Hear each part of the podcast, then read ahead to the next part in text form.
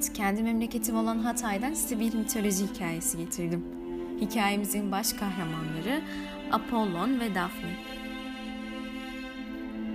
Aşk hikayelerine konu olan ve aşk, aşkına ulaşabilmek için mesafeleri kat eden Yunan mitolojisi tanrısı Apollon'un ve istemediği bir aşktan kaçan Daphne'nin hikayesini gelin hep beraber dinleyelim.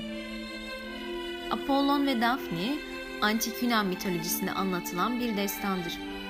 Destana göre Apollon, deniz tanrısı Peneus'un kızı Daphne'ye aşık olmuş.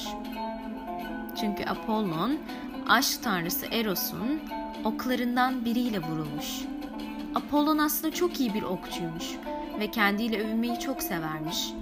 Bir gün kendi gibi iyi bir okçu olan Afrodit'in oğlu genç Eros ile karşılaşmış ve onun okçuluk kabiliyetiyle ilgili alaycı sözler söylemiş.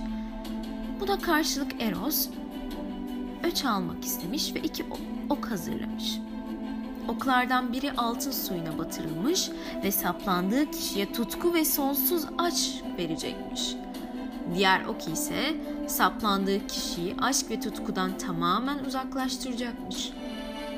Altın ok Apollo'nun kalbine saplanmış ve Daphne umutsuzca aşık olmuş. Fakat ne yazık ki diğer ok da Daphne'nin kalbine saplanmış. Daphne Apollon'dan sürekli kaçmış ve aşkını reddetmiş. Apollon ise Defne ağacından aldığı yapraklarla kendine bir taç yapmış ve bu tacı başına hiç çıkartmamış.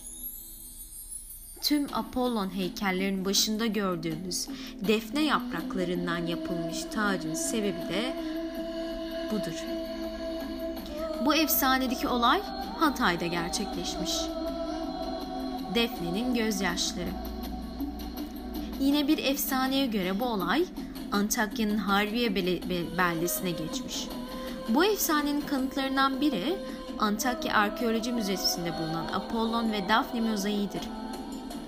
Ayrıca burada yaşayan halk Harbiye'nin meşhur şelalelerine Daphne'nin gözyaşları adını vermiş. Üstelik bu şelaleler defne ağaçları arasında akmaktadır.